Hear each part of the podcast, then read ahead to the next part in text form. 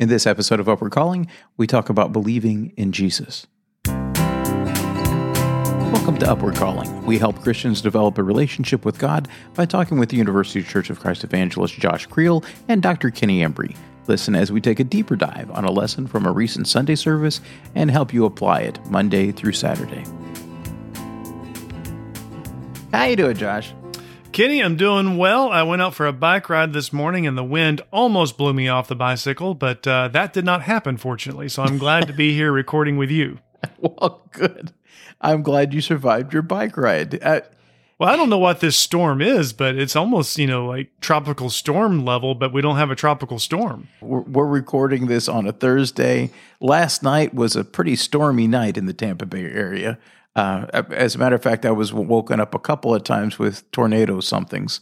No tornadoes sighted, but it was one of those. The, favor, it is favorable conditions for a tornado. It was a nice thunderstorm night in Tampa. Um, this time, you basically started talking about. Well, in, in one way, you're you're talking about apologetics. Sure. You decided in in this this discussion of apologetics to, to focus on Jesus, which I thought was a, a smart thing to do. However, Jesus was not the only one to claim divinity and was not the only one to, to, claim divine wisdom. Likewise, most religions advocate a lot of the same values. Does making a decision about Jesus truly make any difference? It, it does. And, uh, you know, to get back to your, you know, apologetics thing. Um, yeah. You know, you're, you're teaching Luke right now and Lord willing, come, come December, I'm gonna pick up Acts in the uh, the auditorium class at university, and that's that's what Acts is. It is a it is a letter meant to be an apologetic, uh, and there's even some you know thought that not only was it an apologetic as as Luke is writing to Theophilus. Mm-hmm. But it's an apologetic in defense of Paul and you know the kind of the trials that he was undergoing you know, at the at the end of of Acts. So the need for apologetics has always been there, and, and the value of apologetics is it lets us know, okay, we our faith is not blind in the sense that we sometimes think of it. And, right. and, I think when we when we talk about faith being blind, if we're not careful there, we're we're making an argument for uh, the opposition, the uh, the opposition would say, "Oh, you believe in something, but you have no proof." No, no, no, no. That's not what faith is. I believe in things, yes, that I've not seen, but there's reason for that. There is there's a ground to stand on. Right. And the difference between Jesus and other major religious figures. Now, certainly there have been others through history who have claimed to be divine. You know, in mm-hmm. the time of uh, the the Gospels being written, there was an emperor in Rome who would claim divinity. Right. But those religions, you know, they did not last very long. The the major religions, however, that have lasted uh, to this day Christianity is pretty unique from the standpoint of the founder claimed to be divine. Now you can make an argument of well Buddha, you know, made a claim to that, but Buddha would also say all of us are are divine and the whole world is divine depending on how you look at it. Muhammad certainly did not make that claim. He he claimed to be the prophet of the of the divine God. Confucius did not make that claim. Jesus, however, did. Mm-hmm. And there's been a lot written over the years. You know, I think C.S. Lewis coined the, the phrase Lord, liar, or lunatic. Right. Uh, when Jesus comes on the scene and he uh, makes the argument to say, I am God. I am God in the flesh. Okay. Right. You have to make a determination about that. You cannot simply say he's a good moral teacher if he's making that claim. Right. He is either deluded and so he's a lunatic, or he knows it and he's lying about it, or he is who he claimed to be. So it certainly makes a difference because, again, Jesus is the only one making that real claim. Yeah, that's right. And really, we use the word apologetics. You and I know what that means, but what, what does the word mean, apologetics? defense. You're making a, a defense of your faith, a defense of, of your belief and your actions that are that are, that stem from that belief. That's right. Uh, now, as a lot of people will point out, all the Roman emperors claimed to be a god. Uh, all the Egyptian uh, uh, pharaohs claim to be gods as well. Um, but I don't know anybody who's advocating for, for the god Caesar anymore. Um, and most of those claims have kind of fallen by the wayside. Uh, the the godship of Jesus has not fallen by the wayside. It is still one of those things that is hotly contested. So that is also a, a difference. Yes, there were people who there have been people who have claimed deity for a long time, but most people are not still defending the deity of the pharaohs. Do you see what I'm saying? Do you see why I say that?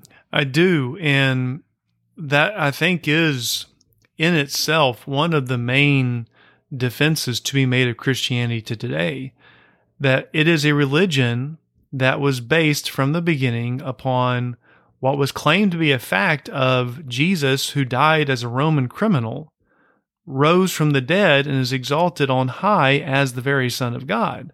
Right. Well, again, you go to the book of Acts and it's all a defense of that. Here is the proof for this. And if this happened, then he is who he claimed to be. Mm-hmm. And Christianity took hold in a culture and an environment where that was not going to be readily accepted but it was accepted and it it spread through the world and has you know continued until this day. So uh, I think, in, in, my mind anyway, that is one of the great proofs of Christianity and why we should believe it.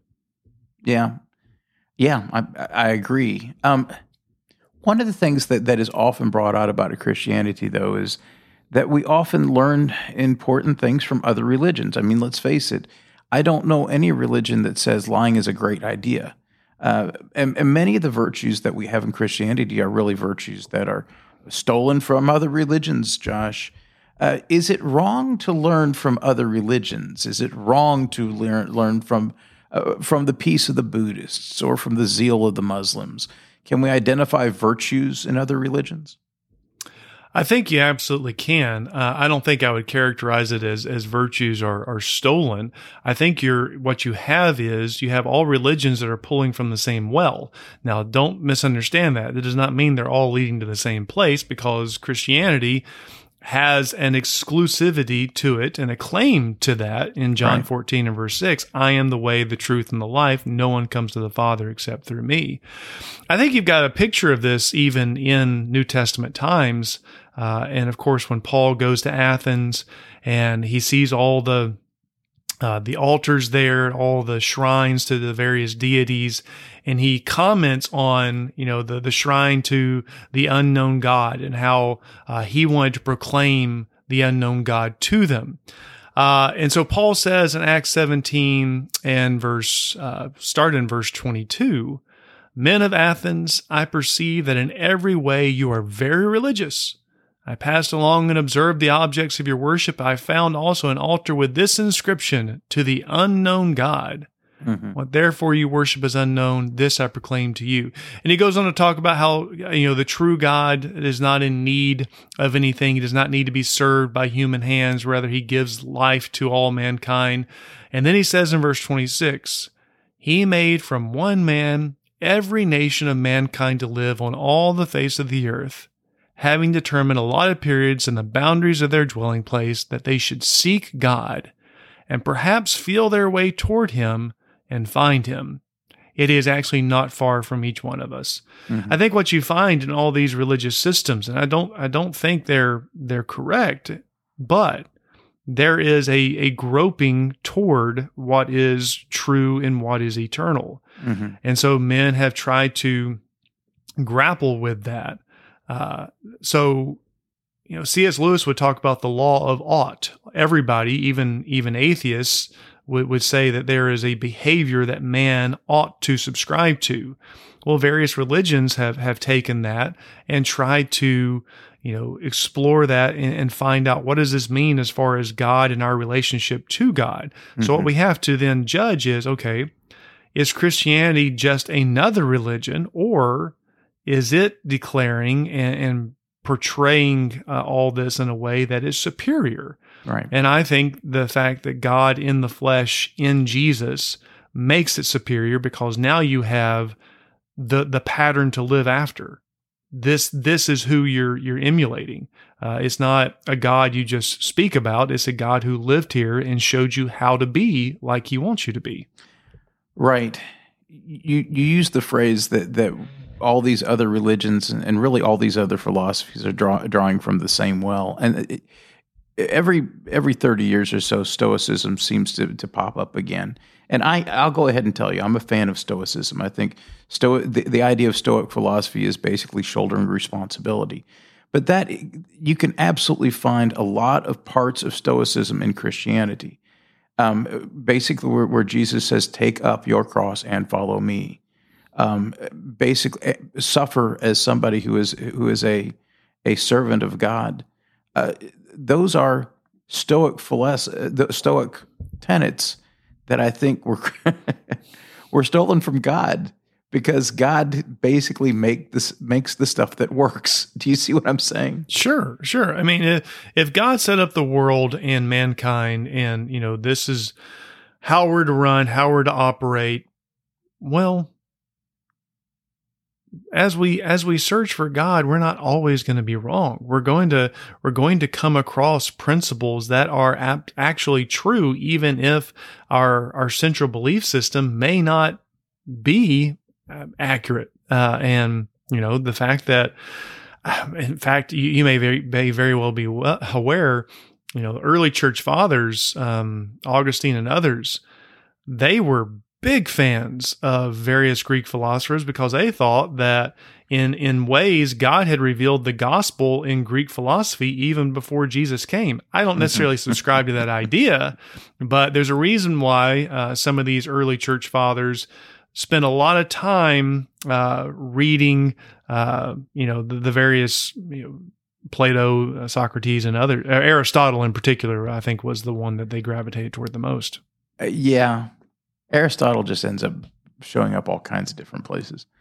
Um, you really centered the the question of the sermon on Jesus and not on Christianity. Uh, why? I, I mean, really, when, when we talk about Christianity, Christianity is Christians, and doesn't God tell us to focus on each other? And you tell us to focus on Jesus instead. So I'm going to deal with that question in, in two parts. Um, the okay. first, why focus on Jesus and not Christianity? I think you'll wholeheartedly agree with me. A lot of bad things have been done in the name of Christianity. Yeah. Um, and even even today, uh, bad things continue to be done in the name of Christianity. You know, if you ask the average person in America what is their impression of Christianity, they would say it's a political force. They say it's it's a right wing political force. That's not right. That that's not what Christianity is supposed to be. And so I think we need to make sure that when we're telling people about our faith, we're telling people about Jesus. And true Christianity is focused on Him and, and is derived from Him. I made the point, you know, don't even don't even focus on this church the church should reflect his glory. Does it always do that perfectly? No. And that's why the focus shouldn't be on the church, it should be on Jesus. The second part of that, aren't we supposed to focus on each other? Well, absolutely. But how do we know how to truly focus on each other? Well, go back and read John 13. And here's Jesus washing the feet of the disciples. And then Jesus is saying, as I've served you, now serve each other. And he'll go on in a lengthy discourse from there to talk about how we're to love each other as he loved us. And then, of course, goes on to give the ultimate example of love in sacrificing himself on the cross. Mm-hmm. So our focus on each other is honed and, and it is educated by how did Jesus focus on us? Mm-hmm. And now we, as disciples of Jesus, practicing true Christianity, we will focus on each other in doing the things that Jesus did for us. Right. Right. So really what you're what you're telling us to do is go back to the standard. Um I know and you do too a lot of people who are basically uninterested in Christianity Christianity but interested in being spiritual. What's the difference between those two things? Oh, that that's a good question, and I, and it's not one I've, I've delved into a lot. Um, spiritual. I guess I I kind of I more or less equate spiritual with with moral. Uh, you know, there and and, and that you have a moral code because you do believe there's something else there's a there's a spirituality there there's an existence that goes beyond this one Mm-hmm.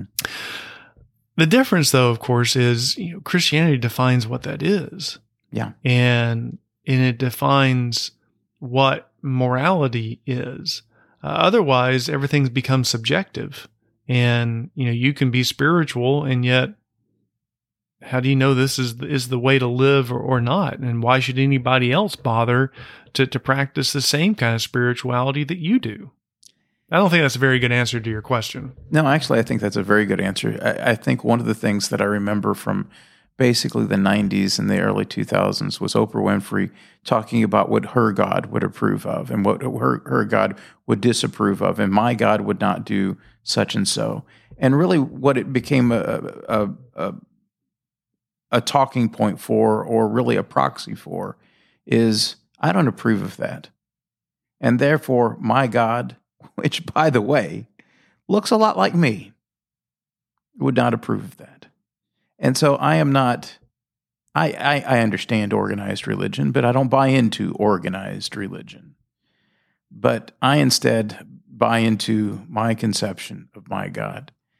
I, I understand that most people want this idea that they are spiritual.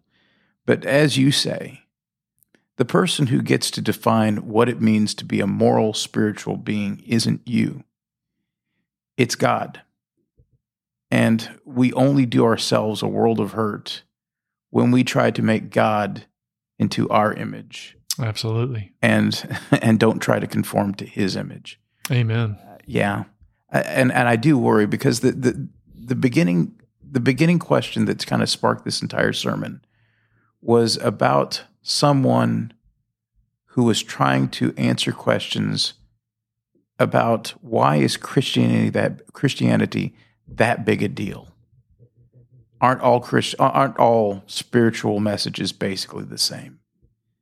No, they're not. Uh, You, you see what I'm saying there, Josh? Absolutely, and, and uh, the one of the early points from the lessons, what you believe is always going to be equated into what you do, and that that that means everything. Yeah, I agree.